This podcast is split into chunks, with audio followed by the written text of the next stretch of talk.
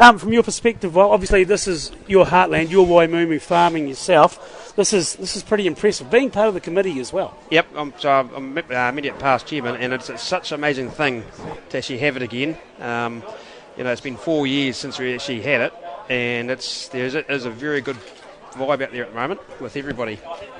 Your involvement on the committee as such, when did you start? Oh, that's a good question. I've been on it for, I think, 2006 was my first uh, field days I had on here.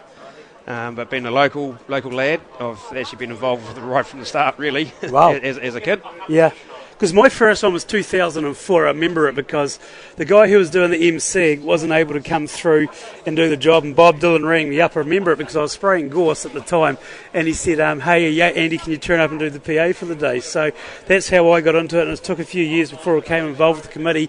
But from, from Southern Field Days perspective, Warren, as we look around here, this is probably one of our busier days on record, almost, wouldn't it be? I would actually have a guess, and I'd say yes, definitely the biggest day ever.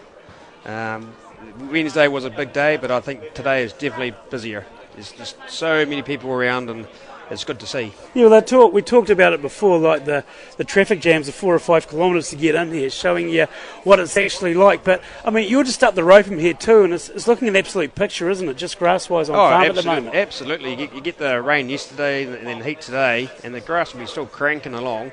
And uh, I did hear one story. The traffic was sort of backed up right till uh, back six k's away. Towards, six k's towards Waimumu. Wow. So uh, yeah, it was on a standstill, but it was still slow, slow moving. So uh, and that's it. And yeah. the sunshine brings the punters out, and it's just it's just a good thing to be involved with. Now on the farm as well. I wanted to talk about that just very quickly. Everything's under control. Like oh. after this week, you can go back to being full time Warren Ross farmer and fisherman. Yeah, I suppose so. I suppose the farm's still running.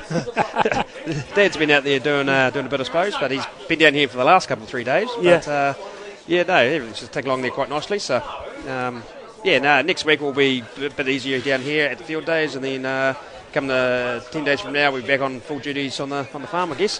What do you most enjoy about it? What's the thing for you that you really think gives you the buzz when you look at this event? Actually, just the vibe that it that it does, that it has, and seeing it all to come together right from the start, like sort of from a month ago till now. Even the pack up and clean up, it's it's just a, such an amazing event that you can actually see it grow, and, and it's, it's just it's just bloody good.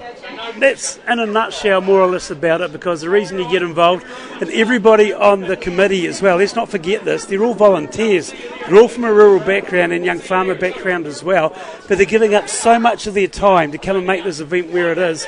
And we talk about like people who don't know what their agri centre is about, the new toilet block that's gone up over the years, and just the fact we had so much rain yesterday, but everything's just stayed dry. Like 90% of the site, yes, a couple of laneways, but overall people aren't too concerned about it. No, absolutely. No, there was there was a couple of wee wet spots this morning that we uh, that we had to um, touch up with bark, but uh, in the day, Andy, we are a few days, and uh, a wee bit of mud doesn't actually hurt anyone.